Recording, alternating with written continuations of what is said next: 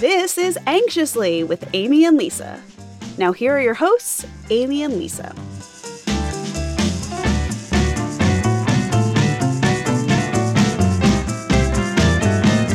Hi, Aimee. How are you? Hi, Lisa. I'm okay. I'm a little anxious.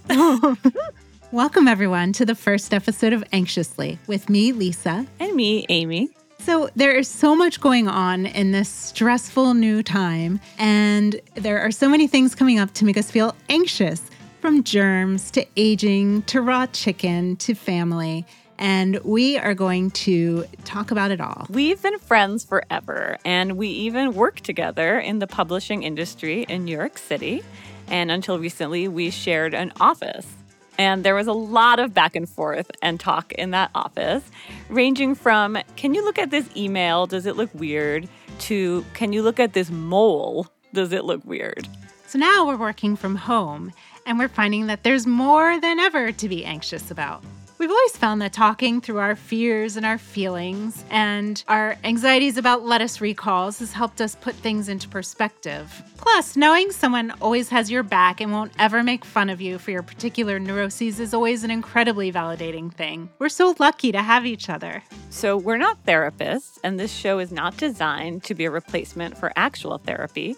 We love therapy, but we're just two friends talking through the things that make us nervous, scared, or just a little squeamish. We've been on this journey together for a really long time. Now we hope you'll join us and maybe even get something out of it along the way, too. And you know, Lisa, really, I hate to be like an anxious hipster, but I've been anxious since before it was cool. Anxious is my sort of permanent state these days. So, how are you doing? I'm, you know, it's been it's been a few weeks. Yeah, it's been a year. It's been many years. true. it's been like a decade rolled into one year. Every time I think, okay, things have to get a little bit stable, like we have to normalize, it just gets completely weirder. Yep. Right? Yes. I mean, we're in the middle of a global pandemic, which for a hypochondriac like me is pretty much worst nightmare scenario come true. and there's new mutations every day. Yeah, I imagine you're reading rapidly about all those. Like too much. It's not good. How are you coping with that? I feel like there are so many news stories to take me down rabbit holes till the wee hours of the night. It's hard to pinpoint just one theme to really fixate on. And now I've been trying to figure out how my parents can get vaccinated for COVID. They live in the state of Delaware, which is very, very small. And you would think that a small state would have things under control. Like Israel's a small country and they seem to be doing a really good job. Well, Delaware, not so much. And it's definitely stressing me out. And my parents seem to be taking it in stride, but I know it's unnerving for them too. So that's the newest stress. Oh, I'm sure. I do feel like all the like ch- the obedient children were all rushing. We're all. I-, I texted my parents immediately. You know, oh, good news, 65 and up, you can get vaccinated. Right. But it does seem like whenever there's like a bit of good news or a ray of hope, there's some something new sprouts up, like a horrible game of whack a mole, where like it just totally keeps getting worse. Like I mean, we haven't even touched on like the sort of global political upheaval not just in America, but everywhere. That seems to be without any end in sight. To be capped off, maybe, although who knows what's next, by a guy wearing a Camp Auschwitz t shirt at the Capitol. right. Like that, that's what I want to see in the year 2021. Things are really rough right now. Really rough. How do we cope? Like, I know I have a tendency to crawl under the covers with literally bringing a carton of ice cream into the bed with me and, and just binging Netflix and shutting out the world. I feel like I swing between wanting to hide and burrow under the covers or feeling like, oh my gosh, we have to be super political and and it's everywhere. It's like if you go on your friends' Facebook feeds, it's all there is. And Yeah. I don't know, it just feels like this really toxic cycle of swinging from feeling like we have to be super political and super on all the time to just wanting to hide. Yeah, and there in like is there a right way to be and yes, should I be frantically writing my congress people all the time and going to marches and protests? I feel like I keep going down memory lane thinking back to how when we were kids, it just seemed that the world was headed in such a good direction and there was peace. The Cold War ended and it just everything seemed a little bit more innocent somehow. I mean, obviously there were social ills, untold social ills in the world still at that time, but it is true that being in America, things yeah, things just seem more stable somehow and there wasn't the internet. You really see that the internet is like a scourge of our of our time. It really is. Are we just feeling this way? Like, are we just looking at it through the lens of nostalgia because we were kids then and think life seemed simpler and we weren't as attuned to the various problems going on? Or do you think it objectively has gotten worse? I don't know. I, I guess I imagine on some level, every generation goes through this as you reach adulthood or late adulthood, and some shift happens. Maybe everybody says, Oh, back in my day. But Yeah. I don't know. Objectively, things do kind of seem a lot worse. I mean, we do have a pandemic, and, you know, a mob just rushed the Capitol. yeah. But I guess the question is what are the sort of healthy ish coping mechanisms? We're not looking for the cure, but we're looking like how to kind of live our lives, even with the anxiety in the background. We are not the first generation to live through big seismic events, even if the current events feel really remarkable and extraordinary. We would like to look to somebody who has been through it before. And so we would like to welcome fellow warrior and warrior author Anne Roiphe. And her adorable dog who wanted in on the interview too.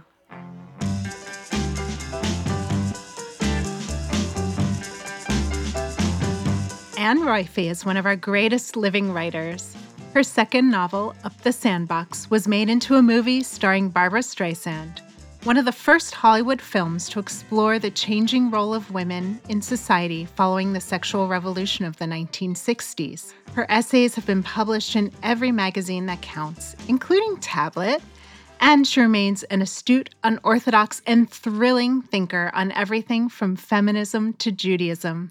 Thank you so much for joining us, Anne. Well, thank you, and thank you for the lovely introduction. I hope that there's ah. still some things that I have yet to discuss that I haven't discussed yet, but you never know.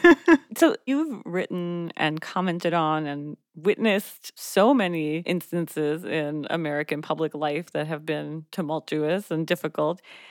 Is there something particularly hard about this moment, though, would you say? Has it been worse before, or are things as bad as they seem? Well, I was born before World War II. I was a little girl when they were marching in Yorkville, the Nazis. There was the Red Scare, there was McCarthyism, which I thought was the end of the world. And I thought it was the end of America and everything we cared about, and that the whole country was falling down and would fall apart. And I was related to Roy Cohn, so I really knew what a bad character he was. And I was in college, and I was very, very frightened then. I was also frightened because writers and artists were being blackballed. Any decent movie script writer had to flee to England. I mean, it was, they were very, very dangerous anti American times, which we somehow glided out of. And, you know, then suddenly there are other kinds of problems. There's inequality, there's racism, there's, there's always anti Semitism, but it wasn't the kind that was going to frighten you. I mean, nobody was coming after us in our homes and banging on the doors, though it could have happened. It just, we're lucky it didn't. And I don't remember a straight 10 year period without there being reason to worry about the survival of the state. Now, obviously the state perfectly well survived and not because i was worried it just survived. So that has given me a certain kind of calm. I keep saying to my children who are roughly your age this is going to change. Something else awful is going to happen. Just wait. I, I relate to that very much. Yeah. this isn't the end. This is just part of the horrible, long, dangerous journey. This may be politically the most dangerous moment that I can remember, aside from McCarthyism. Because I really did think at that time that we were going to lose freedom of speech. That's really what it looked like. And people were so cowardly. I mean, you can't imagine, you know, people you thought were brave and decent would run if they saw a piece of paper in your hand asking for a signature. I never saw you. I don't know who you are. I never, I don't sign anything. I don't talk to anybody. People were really scared. And this is the way history goes. It gets pretty awful. Then it kind of, the awfulness subsides a little and then it rises again. And what do we do? We hold on. We keep going. We have families. We keep hoping. We keep loving those we love and hating those we hate. and it goes on, you know, whatever we do that I have learned finally, so that I don't get quite as desperate with each twitch of the historical needle. That is good to hear. Yeah, it is a it's a comforting perspective. There was an essay, I think in Tablet, where you wrote, My late psychoanalyst husband told me not to confuse the fate of the world with my own place in it. He was right, but I would still like to hear him tell me that again. I think that fits in so well with what you were just saying about having a sort of perspective. Holding on to that perspective is not as easy as it sounds. That's what I was going to ask you. but, but, you know, if we were in a car and the car skidded on the ice, and I would say, Oh my God, I think we're going to die. He would say, You're not the first person to skid on the ice. Don't worry. but that doesn't make the skidding less terrifying, right? Well, it doesn't exactly, except I'm not driving, he's driving. and he was a slightly dangerous driver. well, he really thought he was a World War One flying ace, is what he really thought in his head. It, it simply means there is a perspective that's not just what's happening to you at a given moment. I like that analogy of skidding on the ice because I feel like we're all skidding on the ice right now, but it is helpful to think we are not the first nor the last. It's altogether helpful to put yourself in perspective, especially the most important place to remember that is about dying or sickness. In our own heads, our biology, our relationships, our thoughts are so important. But in the real world, what is it? It's you know, it's like a dandelion. You go and go. Somebody's going to go, and it's all going to go. And the only way to accept that is to accept it. You know, that, that's all. It just you can have a religious response to, you know, somewhere I'm going to end up playing the harp, which would be a disaster for the rest of the dead people because I'm so non-musical. but if, I mean, in reality, what is just going to happen is that biology will do what biology does. That's the way it is. And it is much better just to look at this realistically and accept it and not not tell oneself fairy tales. It's funny because Lisa and I that was another question we had, which was coping mechanisms. And we were talking about the various things we do. The thing is, you change your point of view as you get older all the time. I mean, things that are terrifying when you're 19 are not so terrifying. Things that you feel you just can't live without, you suddenly can live very well without. I don't even know why I'm I'm so much calmer than I used to be. Partially, I think, because I don't really feel the need anymore to write down everything. I mean, I used to feel that everything had to be written about. I shouldn't leave anything out. Of course, first of all, you can't write about everything without boring the world to death. Also, it's not necessary. From where you are, you say something. And that something is heard by someone. And that's good enough. The flip side of the hiding and the avoidance is kind of like what you were saying with the writing to just doing instead like overdoing maybe you know going to protests getting really politically engaged which i think obviously is great but then that can become all consuming in a way too and you can become kind of frenzied almost.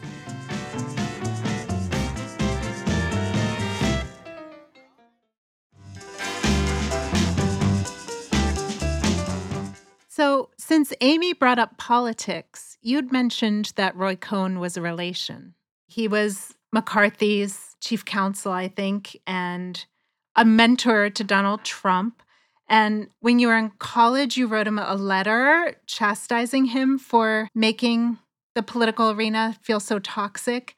I'm wondering if he ever wrote you back. No, he didn't write me back, but my father, who was doing small little jobs for him, because he Roy had a practice as well, of law practice, um, in which he was handling divorces of very. He was doing work for Roy, who was handling divorces of very rich women. So, um, you know, all, and I was hearing things like I, in the living room, I walked across the floor one day and I heard my father say, Well, Judge, is 15,000 agreed on? And I, you know, I'm listening and there's some more talk. All right, 20. That's it then. And I said to my father, Were you bribing a judge? And he said, I was just creating an equal tribe. Wow. And oh, I thought about that for a while, and then I thought, no, that's not, that won't do. But um, this is, you know, it was a very corrupt world, um, and um, and Roy was a monster. Do you see some of that echoing in today's political world? Well, of course, because nothing, you know, it's human nature, not not you know, it's not some special rule. I mean, Trump was taught by Roy Cohn. He had that same, he has that same kind of, you know, indifference to the human beings that are standing in his way, if they are standing in his way, and the sense that you can buy and sell anything. That you know there isn't a morality above what you get with your dollars, and that is very corrosive and terrible, and you know, and dangerous. He did his damage and Roy did terrible damage. There were people, I mean, enormous numbers of people who had to flee this country, um, decent writers who had no intention of overthrowing the government, but had, you know, had communist sympathies of the sort that we all have for, you know, whatever it might be at the moment. I mean, if you were sympathetic to Black Lives Matter, it doesn't mean that you want to burn down Main Street. And um, this is, you know, it was a, it was just a very bad time. But Roy Cohn is safely in the mausoleum that I wrote about, and you don't have to worry about him. Right. I, I always think about Angels in America yeah. when I think of Roy Cohn. And, oh yes, of course. Yeah, the and the great death scene with um, Ethel Rosenberg. Anyway, uh, that was a brilliant play. I mean, just brilliant. And thank God for art and and good art and I feel like that sees us through and like like your books and your writing. Um, and an essay you wrote in Tablet a few years ago, you talk about your feminist journey and your Jewish identity and how they're so intertwined, which I found fascinating as a Jew and a feminist. And you wrestle with questions of God and the Holocaust and how terrible things can happen and kind of living with those uncertainties. I know this very keenly. I'm a grandchild of Holocaust survivors. So, can you talk a little bit about living with those uncertainties, which often lead to anxiety, and how, how you kind of reach a place of understanding? The entire Jewish community has anxiety. that is true. And the anxiety, the political anxiety, is that this can happen again.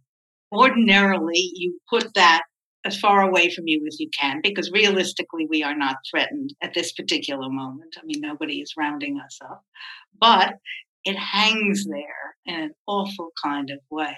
And I think we have to be vigilant. I'm heartbroken about Israel because it will not do for us what I had hoped it would do for us. Would you like me to tell you how my feminism clashed with my Zionism? It's a very embarrassing story, but I graduated from high school at 17, and uh, it was 1953. And Israel was around, and I was very excited about it, and I really wanted to go to Israel. My mother wouldn't hear of it, you know, possibly, it's war. And I was going to college in the fall, and there was the summer. So I had a brilliant idea. And my idea was to go to the Metropolitan Museum and walk the halls every day for a few hours. And some Israeli soldier who was home visiting his mother was going to see me and fall in love with me and take me back to Israel. Did it occur to me to buy a ticket? No. Did it occur to me to save a little money so that I could buy a ticket or go work so I could buy a ticket? No. It occurred to me that if I sit on this bench, somebody will come, some man, some male will come and rescue me, which was such a 50s way of coping. It's embarrassing because it's so absurd. If any of my children said something like that, I would kill them. But it was so real and a real possibility, which of course nobody ever came. I think we've all had these fantasies that are kind of silly and embarrassing in retrospect.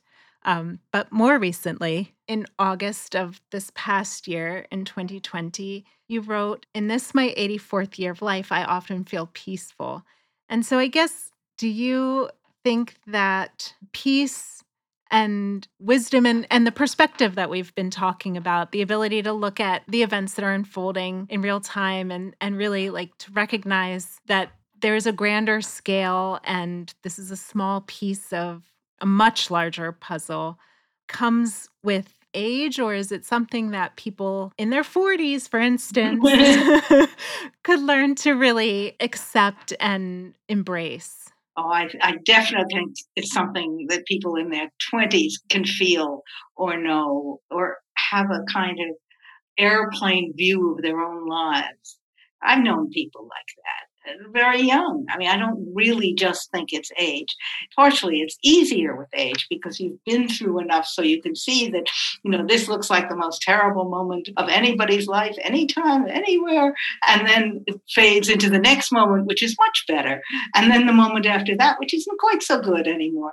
But, you know, you get used to the up and down and the better and worse.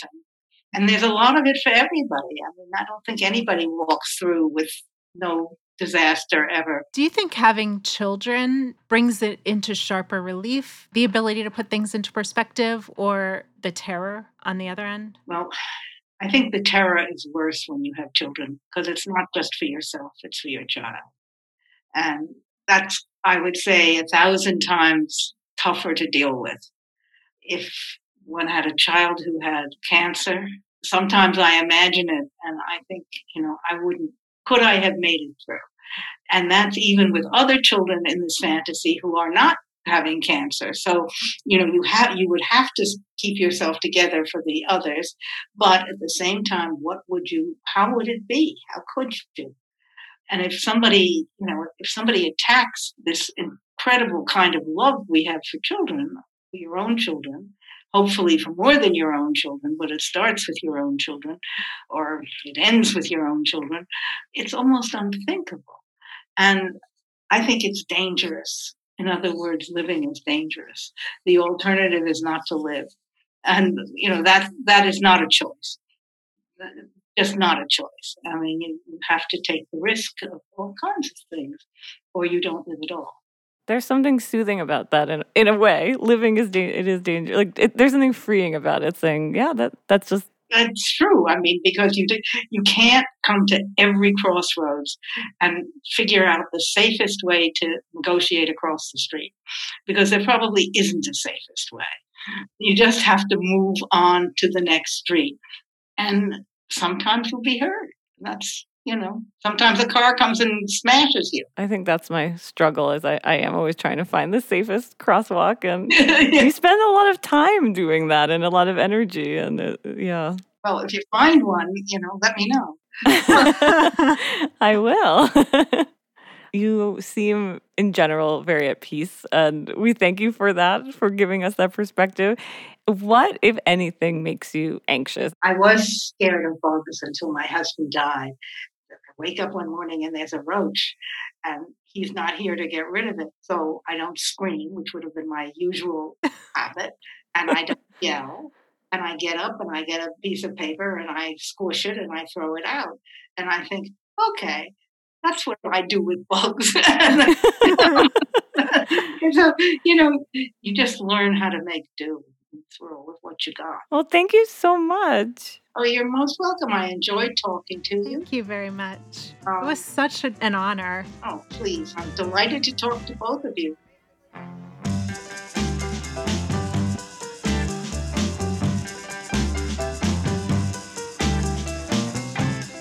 Aimee, she was incredible. She was so wise, and I just feel much more calm, I guess. How about you? That was amazing. I feel so centered and I just wanted to keep on listening to her. I wish we were living in different times where we could go and get drinks with her and just talk and talk. I that did make me feel better about the state of the world. It it really did give such much needed perspective. So, what are you doing this week to sort of chill out and feel less anxious? Well, I wish I had like a recording of Anne Roiphe to listen to before bed every night.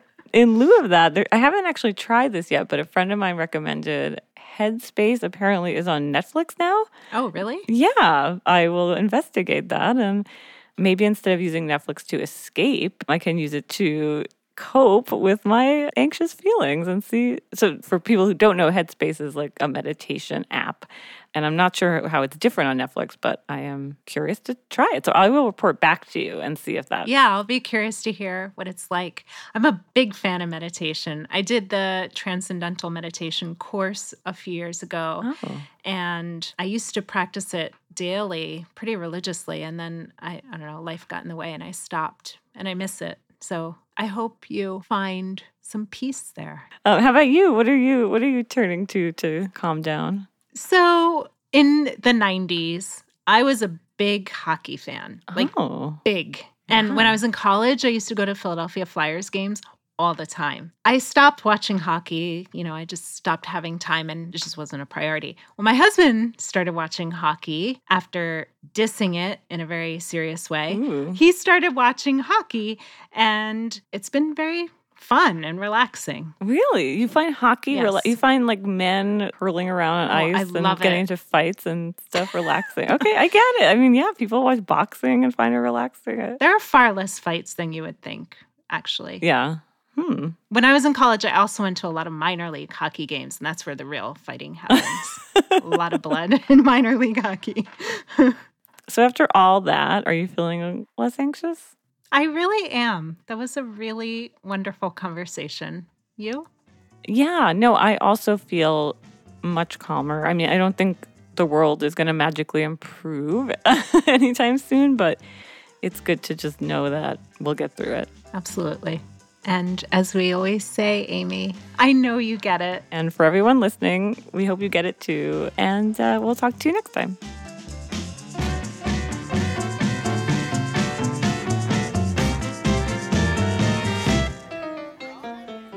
Anxiously is brought to you by Tablet Studios. Our producers are Josh Cross, Sarah Fredman Ader, and Robert Scaramuccia.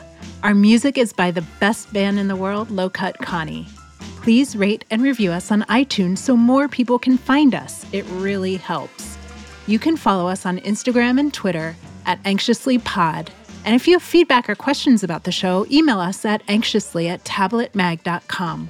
For more information about the show, head to tabletmag.com slash anxiously and check out all of Tablet's podcasts at tabletmag.com slash podcasts. See you later. Was it okay? Yeah. What did you guys think?